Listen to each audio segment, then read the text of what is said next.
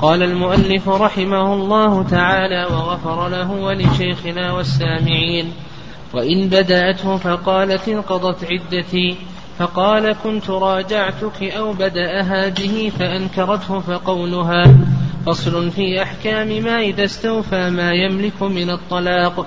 إذا استوفى ما يملك من الطلاق حرمت حتى يطأها زوج في قبل ولو مراهقا. ويكفي تغييب الحشفة أو قدرها مع جب في فرجها مع انتشار وإن لم ينزل ولا تحل بوطئ دبر وشبهة وملك يمين ونكاح فاسد ولا في حيض ونفاس وإحرام وصيام فرض ومن ادعت مطلقته المحرمة وقد غابت نكاح من أحلها وانقضاء عدتها منه فله نكاحها إن صدقها وأمكن. بسم الله الرحمن الرحيم. إن الحمد لله نحمده ونستعينه ونستغفره ونعوذ بالله من شرور أنفسنا ومن سيئات أعمالنا. من يهده الله فلا مضل له ومن يضلل فلا هادي له وأشهد أن لا إله إلا الله وحده لا شريك له وأشهد أن محمدا عبده ورسوله. اللهم صل وسلم وبارك على نبينا محمد وعلى آله وأصحابه ومن تبعهم بإحسان إلى يوم الدين. وبعد الانقطاع الماضي بسبب الإجازة بقي علينا فيما يتعلق بكتاب النكاح.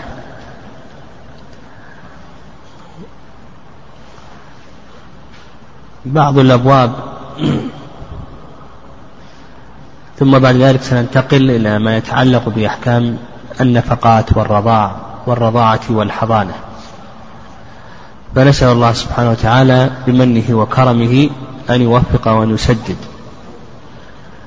آه، كنا في الدروس السابقة في أحكام الرجعة. وذكرنا تعريف الرجعة في اللغة والاصطلاح وما هي شروط صحة الرجعة. وكذلك أيضا زمن الرجعة وبقي علينا بعض المسائل المتعلقة في الرجعة من هذه المسائل جملة ولا يصح ولا تصح معلقة على شرط. يعني هل يصح تعليق الرجعة على شرط أو لا؟ المؤلف رحمه الله تعالى يرى أنها لا تصح. مثال ذلك لو قال لزوجته إن تبت من هذا الذنب فقد رجعتك. على كلام المؤلف رحمه الله تعالى أن هذا لا يصح. مع أن في هذا مقصودا للزوج وهو حثها على التوبة وعلى الرجوع وأنها إذا تابت من هذا الذنب مثلا فإنه يراجعها.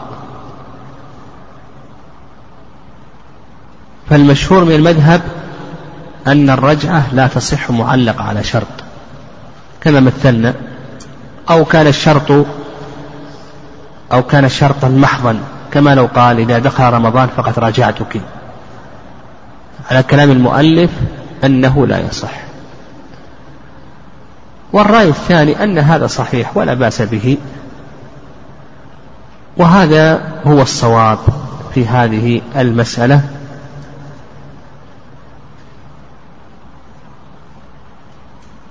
لأن الرجع على شرط هي رجعة مقيدة. فالرجعة رجعتان. إما رجعة مطلقة بلا شرط وإما رجعة مقيدة بالشرط. والأصل في ذلك صحة الرجعة. هذا الأصل أصل في ذلك صحة الرجعة. ولأن التعليق كما سلف قد يكون فيه مصلحة تظهر منه فائدة. ويكون للمعلق معنى المقصود كما لو مثلنا لو قال لزوجته إن تبت فقد راجعتك. هذا فيه حث لها على التوبة والإنابة. أو مثلا لو قال إن حسنت عشرتك معي فقد راجعتك. هذا فيه حث لها على إحسان العشرة ثم قال المؤلف رحمه الله تعالى وإن بدأته فقالت انقضت عدتي فقال كنت راجعتك أو بدأها فأنكرته فقولها. هاتان مسألتان. المسألة الأولى بدأت الزوج فقالت انقضت عدتي. وقد مضى زمن يمكن فيه انقضاء العدة. فقال الزوج كنت راجعتك في العدة فأنكرت ذلك. هي تقول انقضت عدتي ولم تراجع. والزوج يقول كنت راجعتك في العدة. فما القول قوله؟ يقول المؤلف رحمه الله تعالى فقولها يعني قول الزوجة. لأنها منكرة. نعم لأنها منكرة. ودعواه المراجعة بعد انقضاء العدة لا تقبل إلا ببينة. ولأن الأصل أن المرأة ماذا؟ مؤتمنة على ما في رحمها. بقول الله عز وجل ولا يحل لهن أن يكتمن ما خلق الله في أرحامهن. فدل ذلك على أن المرأة مؤتمنة على ما في رحمها. ومن ذلك دم الحيض. فإذا ادعت أنها حاضت ثلاثة حيض في زمن يمكن ذلك فنقول هي مؤتمنة. وحينئذ يكون القول قولها. طيب. قال أو بدأها به فأنكرته فقولها. لو قال هي في, في الصورة الأولى هي التي بدأت قالت انقضت عدتي. قال لا أنا كنت راجعتك. فيقول المؤلف رحمه الله بأن القول قولها. طيب. في الصورة الثانية هو الذي بدأها.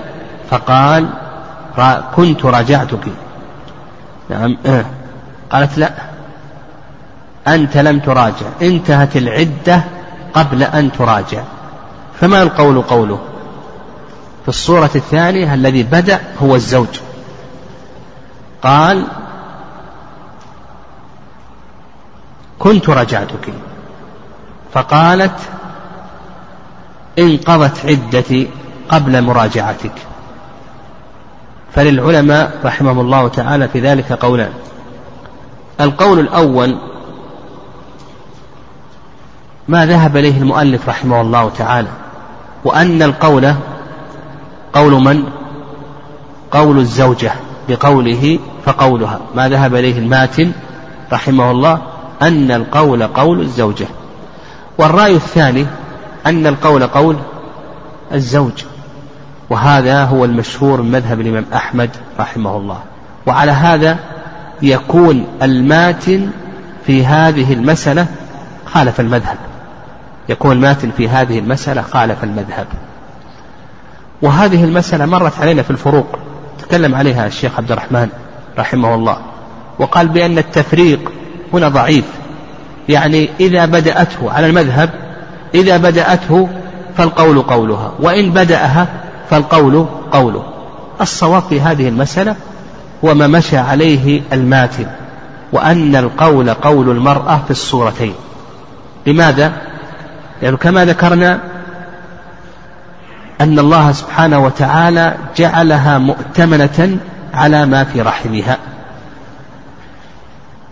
ومن ذلك دم الحيض ولا يحل لهن أن يكتمن ما خلق الله في أرحامهن. فالله سبحانه وتعالى جعلها مؤتمنة على ما في رحمها من الحيض. فإذا ادعت أن العدة قد انقضت قبل أن يراجع سواء بدأت بالادعاء أو بدأ هو بالدعوة فالقول قول من؟ الزوجة. قال رحمه الله فصل. إذا استوفى ما يملك من الطلاق حرمت حتى يطأها زوج في قبل ولو مراهقا ويكفي تغيب الحشفة إلى آخره. إذا استوفى الزوج ما يملك من الطلقات طلق زوجته آخر الطلقات الثلاث فإنها لا تحل له حتى تنكح زوجا غيره بالإجماع. وقد دل على ذلك القرآن. الله عز وجل قال الطلاق مرتان ثم قال بعد ذلك فإن طلقها هذه الطلقة الثالثة. فإن طلقها فلا تحل له حتى تنكح زوجا غيره. قال فلا تحل له حتى تنكح زوجا غيره. فإذا استوفى الزوج آخر ما يملك من الطلقات فإن الزوجة لا لا تحل له حتى تنكح زوجا غيره.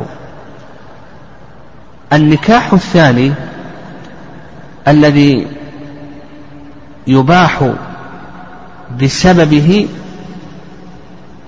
أن يرجع الزوج لزوجته هذا يشترط له شروط. قال لك المؤلف رحمه الله تعالى حرمت عليه حتى يطأها. هذا الشرط الأول وجود الوطء. وجود الوطء ولا يكفي العقد. فنقول الشرط الأول يشترط وجود الوطء وهذا باتفاق الأئمة. خلافا لسعيد ابن المسيب وسعيد بن جبير فإنهما قال يكفي العقد. لأن الله سبحانه وتعالى قال حتى تنكح وهنا نكحت.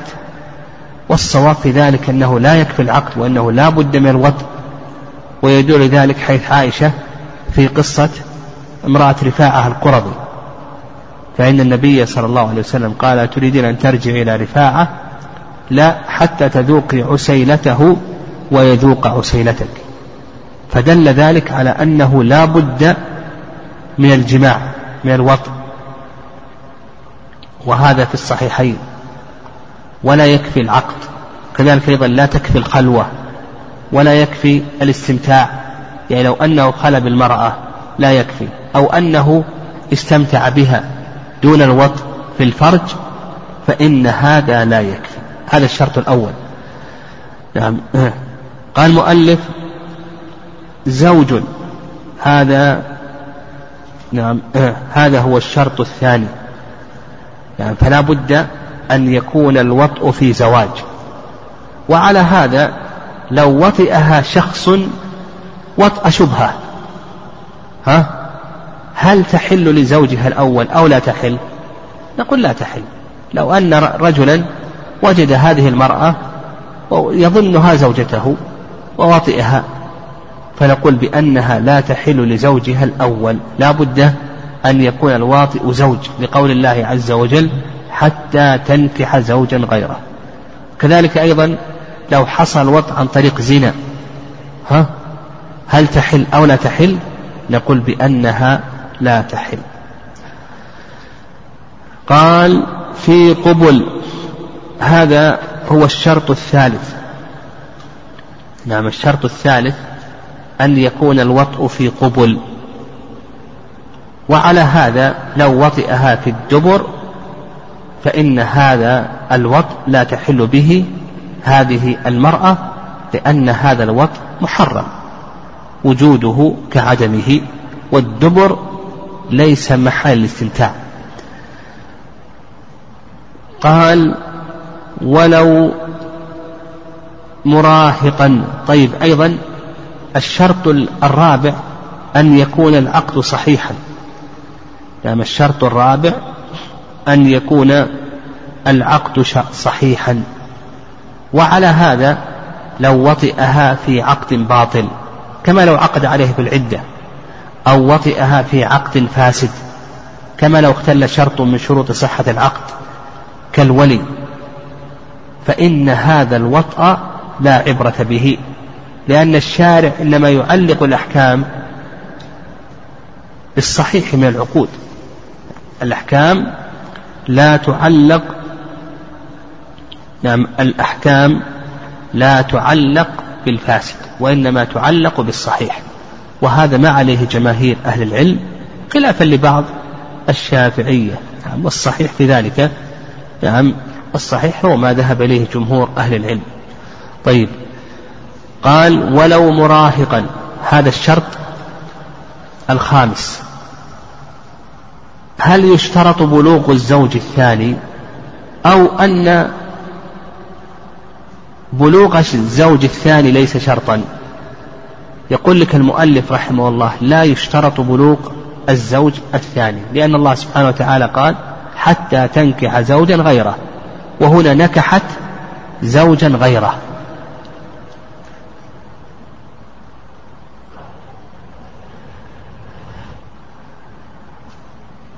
وهذا يشمل البالغ وغير البالغ ولأن النبي صلى الله عليه وسلم قال حتى تذوق عسيلته ويذوق عسيلتك.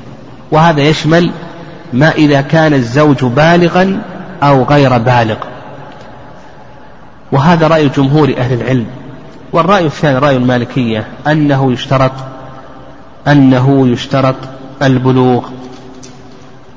لأن ذوق العسيلة إنما يكون من البالغ. والصواب في ذلك ما عليه جمهور أهل العلم وأنه لا يشترط البلوغ كما ذكر المؤلف رحمه الله قال ويكفي تغييب الحشفة أو قدرها مع جب. نحن ذكرنا أنه يشترط ماذا؟ ها؟ الوطء لحيث عائشة رضي الله تعالى عنها. لكن ما هو ضابط الوطء؟ قال لك المؤلف رحمه الله ضابط الوطء تغيب الحشفة أن يغيب هذه الحشفة رأس الذكر في فرج هذه المرأة. فإذا حصل التغييب إذا حصل التغييب حلت لزوجها الأول. طيب إذا كانت هذه الحشفة قد قطعت فإنه يغيب قدرها من بقية الذكر. يغيب قدرها من بقية الذكر ويؤخذ من كلام المؤلف رحمه الله تعالى أنه لا يشترط أن يغيب جميع الذكر. يقول بأن تغييب جميع الذكر ليس نعم ليس شرطا. طيب قال المؤلف رحمه الله في فرجها مع انتشار هذا الشرط السادس. هل يشترط الانتشار أو لا يشترط الانتشار؟ الأئمة يتفقون أنه يشترط الانتشار لا بد من انتشار الذكر لأن النبي صلى الله عليه وسلم قال حتى تذوق عسيلته ويذوق عسيلتك. ومع عدم الانتشار لا يحصل ذوق العسيلة. والرأي الثاني رأي الحسن البصري وهو رواية عند الحنابلة أنه لا يشترط الانتشار والصواب في ذلك أنه ينتشر يشترط الانتشار. طيب قال وإن لم ينزل هذا الشرط السابع. هل يشترط الإنزال أو نقول بأن الإنزال ليس شرطا؟ قال لك المؤلف رحمه الله الإنزال ليس شرطا وهذا ما عليه أكثر أهل العلم. نعم هذا ما عليه أكثر أهل العلم أن الإنزال ليس شرطا. وهو رأي الأئمة. نعم رأي الأئمة أن الإنزال ليس شرطا. وعند الحسن البصري وهو رواية عن الحنابلة أنه اشترط الإنزال. يعني في في المسألة السابقة الانتشار ذكرنا رأي الحسن. لا هو ليس رأي الحسن. لا أعرف رأي الحسن في الانتشار لكن رأي الحسن في في الإنزال. يقول اشترطوا الإنزال لأن النبي صلى الله عليه وسلم قال حتى تذوق عسيلته ويذوق عسيلتك. لكن الجمهور يقولون لا يشترط الإنزال لأن ذوق الحسيلة يحصل بتغييب الحشفة كمال ذوق العسيلة يحصل بالإنزال لكن تغييب الحشفة يحصل به ذوق العسيلة. قال المؤلف رحمه الله ولا تحل بوطء الدبر لما تقدم؟ أنه لا بد من وطء الفرج وشبهة وملك يمين ونكاح فاسد. تقدم الكلام عليه. شبهة كما ذكرنا أنه لا بد أن يطأها زوج. ملك يمين أيضا ذكرنا أنه يشترط أن يطأها زوج. ونكاح فاسد كما تقدم أنه يشترط أن يكون النكاح الثاني صحيحا. يعني اشترط أن يكون النكاح الثاني صحيحا. قال ولا في حيض ونفاس وإحرام وصيام فرض. هذا الشرط السابع. يعني الشرط السابع أن يكون الوطء مباحا. وعلى هذا إذا كان محرما كما لو وطئها في الحيض. الزوج الثاني وطئ زوجته في الحيض. هل تحل لزوجها الأول أو لا تحل؟ ها؟ كلام المؤلف لا تحل صح. أو وطئها في النفاس أو وطئها وهي محرمة. أو وطئها وهي الصائمة يعني وهي صائمة. فيشترط أن يكون ماذا؟ أن يكون الوطء مباحا. وهذا هو رأي المالكية. نعم يعني هذا هو رأي المالكية. أنه يشترط أن يكون الوطء مباحا. الرأي الثاني رأي الشافعية والحنفية أنه لا يشترط أن يكون الوطء مباحا. وعلى هذا لو وطئها في حال حيض أو في حال الإحرام أو كما ذكر المؤلف رحمه الله تعالى أنها تحيل زوجها الأول لحصول ذوق العسيلة. لقول النبي صلى الله عليه وسلم حتى تذوق عسيلته ويذوق عسيلتك وقد حصل ذوق العسيلة. والذي يظهر والله أعلم نعم الذي يظهر والله أعلم. هو ما ذهب إليه المالكية وأنه يشترط أن يكون الوطء مباحا. وكذلك أيضا ما ذهب إليه المؤلف رحمه الله أنه يشترط أن يكون الوطء مباحا. لأن هذا الوطء لأن الوطء المحرم هذا وجوده كعدمه. يعني هذا نقول بأن وجوده كعدمه وهو وإن حصل له ذوق العسيلة حسا إلا أنه لم يحصل له ذوق العسيلة شرعا لأن هذا الوطء محرم ولا يجوز. فيظهر والله أعلم ما ذهب إليه المالكية رحمهم الله. قال رحمه الله ومن ادعت مطلقته المحرم المحرمة. وقد غابت نكاح من أحلها وانقضاء عدتها منه فله نكاحها إن صدقها وأمكن. يعني هذا رجل طلق زوجته آخر ما يملك من الطلقات. ثم غاب عنها سافر. سافر مدة خمسة أشهر ستة أشهر ثم رجع. فادعت أن عدتها قد انتهت بثلاث حيض وأنها تزوجت وأنها حلت له. فيقول لك المؤلف رحمه الله إذا صدقها فإن وأمكن ذلك أمكن ذلك وصدقها فإنها تباح لزوجها.